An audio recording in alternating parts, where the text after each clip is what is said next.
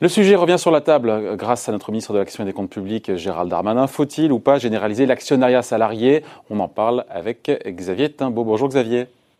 Bonjour David. Merci d'être là avec nous. Économiste et directeur principal de l'OFCE. Alors c'est vrai que c'était la proposition choc, entre guillemets, du week-end, signée Gérald Darmanin, pour soutenir évidemment ce pouvoir d'achat qui risque d'être un petit peu en berne, au-delà de l'épargne forcée qui a été réalisée pendant le confinement et que vous avez chiffré à l'OFCE. Il faut aller à l'écouter beaucoup plus loin dans la réforme, encore une fois, de l'épargne salariale, relancer le chantier de la participation. Est-ce que c'est une manière justement de répondre à cette question lancinante de ceux qui appellent à une hausse des salaires? C'est une façon détournée d'y répondre? Oui, c'est une façon d'y répondre sans passer par la hausse des salaires. Donc l'analyse de Gérald Darmanin et de probablement aussi Bruno Le Maire est qu'une hausse des salaires serait dommageable pour la compétitivité des entreprises françaises. Parce que je coupe, il dit Gérald Darmanin, une hausse des salaires généralisée, c'est a priori sympathique, mais ça tue l'emploi. Donc pardon, je vous ai coupé, mais c'est une rengaine qu'on entend souvent. C'est vrai ou c'est faux d'ailleurs ça? Et après, on revient au sujet là.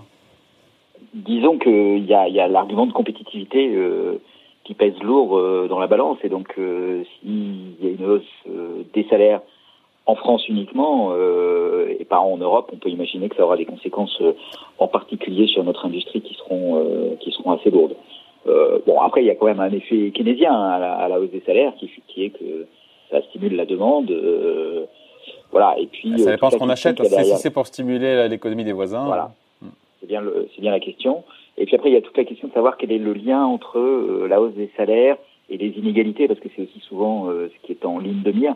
Donc, c'est pas simplement soutenir le pouvoir d'achat ou relancer l'économie, c'est aussi essayer de trouver des méthodes, des moyens pour contrôler les inégalités. Et il n'est pas dit que la hausse des salaires aboutisse véritablement à la réduction des inégalités, même si c'est pas hyper intuitif. Alors, le ministre de l'Action et des Comptes Publics, Gérald Darmanin, c'est intéressant parce qu'il nous dit, je trouve que sa sortie est intéressante, enfin l'assertion, le verbatim est intéressant, il veut que les entreprises, parce que c'est pas l'État qui verse aux salariés, des montants, il nous dit des montants importants au titre de la participation, et non plus, il emploie ce mot symbolique. C'est comme si aujourd'hui, ce qui était versé en termes de participation, s'apparentait plus à des queues de nouilles, à de la broutille, hein. Une pécadille. Bah, hein. C'est le cas ou pas? Il y a des dispositifs de participation aujourd'hui qui sont quand même plutôt dans les grandes entreprises et qui sont pour des montants qui peuvent sembler importants. C'est autour de 20 milliards d'euros qui sont distribués chaque année par les dispositifs d'intéressement, de participation au total dans l'économie. Alors 20 milliards, ça peut paraître beaucoup, mais si on ramène ça à la masse salariale totale de l'économie française, qui est en brut... en salaire brut pour le salarié qui est de l'ordre de 1000 milliards d'euros, ça fait à peu près 2% de cette masse salariale. Donc, concentré sur les grandes boîtes en plus, sur les salariés des grandes boîtes. Et en plus, plutôt dans les grandes boîtes, donc effectivement, ça constitue pour beaucoup de Français un élément de rémunération qui est vraiment... accessoire, on va dire. C'est pas le cœur de la rémunération. La part variable dans la rémunération d'un salarié en fonction des primes, par exemple, qui sont liées à sa performance, peut être beaucoup plus importante que celle de l'intéressement ou de la participation. Ouais. Pour moi, quand j'ai écouté les propos du ministre dans le JDD, je me suis dit qu'il y avait deux idées différentes. Il dit qu'il veut que tous les Français touchent justement la participation et pas seulement, je crois qu'elle est obligatoire pour les boîtes de plus de 50 salariés, donc on inclurait les plus petites boîtes pour le coup. Et il dit aussi que les Français soient actionnaires de leur boîte. Et donc on comprend bien, on touche une partie des bénéfices et donc via les dividendes. Ce sont deux idées distinctes qui peuvent éventuellement se rejoindre, mais c'est deux idées différentes. D'un côté, toucher la participation, et de l'autre, être actionnaire de sa boîte. Oui, c'est deux idées différentes. L'idée qu'il y a derrière la participation, c'est donc un complément à la rémunération salariale, on va dire la rémunération définie par le contrat de travail, qui est plutôt fixe, ou qui peut être liée à la performance du salarié, mais qui est liée aux résultats de l'entreprise. Donc l'idée, c'est de dire, quand l'entreprise fait des bons résultats, automatiquement la rémunération du salarié augmente. Et puis, mais pour les cadres de mémoire, ça peut être un mois de salaire quand même, une participation dans une boîte qui va bien et qui n'est pas petite, non? Oui, en fonction des dispositifs d'intéressement ça peut être effectivement assez élevé. Oui, ça peut représenter un mois de salaire pour les cadres. Enfin, un mois de salaire, c'est un 12e du salaire, donc c'est un peu plus de 8% du salaire. Donc, il y a cet aspect-là, et puis il y a le deuxième aspect qui est être actionnaire de l'entreprise. Et là, on est plus dans ce qu'on appelle la démocratie sociale, la démocratie économique. C'est le fait que les salariés puissent participer non seulement à la distribution des dividendes, mais aussi aux décisions qui sont prises dans l'entreprise. Donc c'est un premier pas vers une forme de cogestion ou un capitalisme plus rénant, c'est-à-dire correspondant plus à celui qui a cours en Allemagne que le capitalisme traditionnel français, où l'actionnaire se protège en fait plutôt. Les actionnaires se protègent plutôt pour éviter que leur entreprise passe sous contrôle d'un autre groupe. Et vous en pensez quoi aujourd'hui? Je ne me rends pas compte ce que ça représente aujourd'hui l'actionnariat salarié en France. Donc il faut convaincre les patrons qui peuvent être rétifs à l'idée de perdre le contrôle ou d'avoir trop de contre-pouvoir au sein d'une boîte. Et est-ce que c'est souhaitable de cumuler quelque part? Je réfléchis aux les avantages. Oui, quand la boîte va bien, on touche les dividendes, et c'est très bien, mais on cumule d'un côté le risque d'être salarié, donc le risque sur l'activité, avec un risque financier sur sa boîte. On ne cumule pas un peu les risques? Quand on dit qu'il faut bien gérer son épargne, il faut diversifier un peu les risques, non? Alors, si, c'est effectivement un des inconvénients. C'est-à-dire qu'on pourrait dire ça serait bien que les salariés capitalisent en quelque sorte, par exemple, leur participation, et la capitalisent en ayant des actions de leur entreprise. D'où le lien entre les deux, d'où le lien entre participation et actionnaire salarié. Il y a le lien qui passe par là, et puis il y a un autre lien qui est que plus vous avez des actions dans une entreprise, plus on peut imaginer que ça va venir renforcer les montants qui sont versés dans la participation, et on peut imaginer même des régimes de rémunération privilégiés pour les actionnaires salariés, en renforçant en quelque sorte le dispositif de participation et intéressant quand il est combiné à de l'actionnariat salarié. Bon, mais en dehors de ces possibilités de renforcement qui peuvent passer par des instruments fiscaux en fait et des régimes fiscaux spécifiques, effectivement, vous avez raison, le deal ne sera pas du tout le même dans une petite entreprise sous-traitant de l'automobile qui peut fermer du jour au lendemain et dans lequel vous allez avoir une perte en capital en plus de la perte de votre emploi au moment du plan de licenciement, quand on le compare à celui dans une très grande entreprise au CAC 40 qui garantit que son capital sera maintenu dans les années qui viennent, et donc dans lequel vous n'avez pas de risque de perte en capital. Voilà, donc votre point de vue, c'est quoi? Oui ou non, il faut généraliser l'actionnariat salarié au-delà de ce qui existe déjà, notamment pour les boîtes cotées. L'idée principale qu'il faut poursuivre, c'est d'essayer d'avoir une participation des salariés et une implication des salariés dans la gestion des entreprises. Darmanin fait référence au général de Gaulle, en l'occurrence. Et après la Deuxième Guerre mondiale, c'était vraiment le message du général de Gaulle. C'était arriver à avoir une forme d'implication pour que les salariés soient partie prenante dans les décisions et qu'ils comprennent aussi les décisions qui sont prises dans l'entreprise de façon à ce que l'entreprise fonctionne mieux.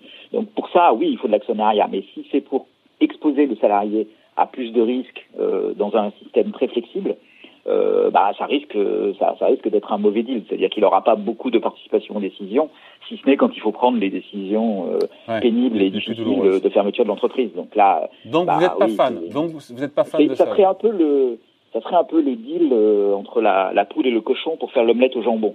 La poule fournit les œufs et le cochon fournit le jambon, et c'est un deal qui n'est pas tout à fait égal.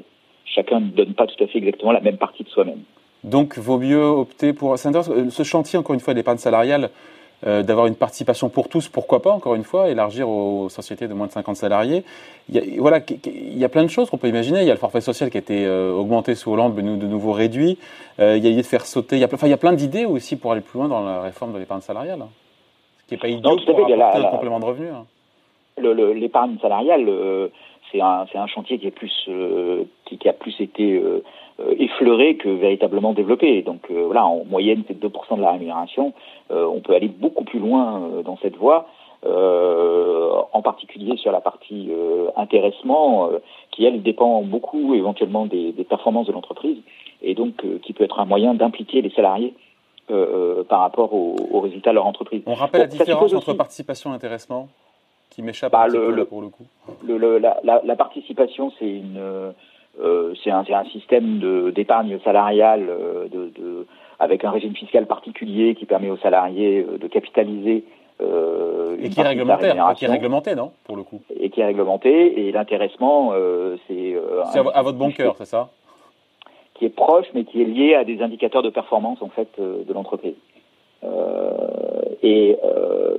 Voilà. Alors après, il faut aussi quand même que le jeu soit correctement joué dans les entreprises, parce que par des montages juridiques et fiscaux, on peut arriver à avoir des salariés qui sont salariés d'une filiale et une grande partie des bénéfices de la filiale sont remontés dans une holding, et donc à ce moment-là, les salariés, en fait, même s'ils ont des dispositifs d'intéressement, sont pas tout à fait impliqués dans les résultats de l'entreprise. Donc, c'est quand même toute une architecture de démocratie sociale, là, véritablement, qu'il s'agit de mettre en place pour qu'il y ait des pouvoirs et des contre-pouvoirs à l'intérieur de l'entreprise. Et là, il faudra un peu plus qu'un dispositif pécunier pour arriver à faire bouger les lignes en France, qui sont quand même assez tranché de ce point de vue-là. C'est-à-dire que c'est vraiment pas dans les pratiques aujourd'hui des entreprises que de faire participer les salariés, à part dans quelques start-up, dans quelques entreprises. Et en même temps, Xavier va se quitter là-dessus, mais en même temps, c'est pas un sujet qui est nouveau non plus. On se rappelle, vous en souvenez, sous Nicolas Sarkozy déjà,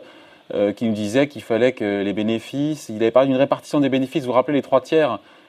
Pour les salariés, pour l'investissement, pour les actionnaires. Donc ça ne sent pas un peu le réchauffer, cette proposition de Gérald Darmanin.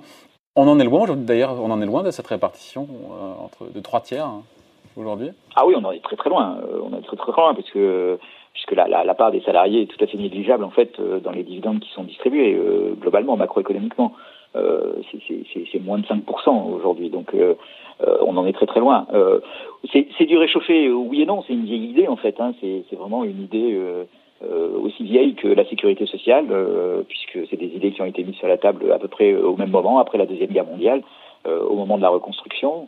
Voilà, c'est une idée qui a jamais pris véritablement en France, et effectivement qui, dans la droite sociale, est toujours une idée auxquels ils sont très attachés parce que c'est une réponse à l'augmentation des salaires, à la fiscalisation du patrimoine, puisque c'est aussi un des autres sujets qui revient avec la montée en puissance de la contestation de la suppression de l'ISF.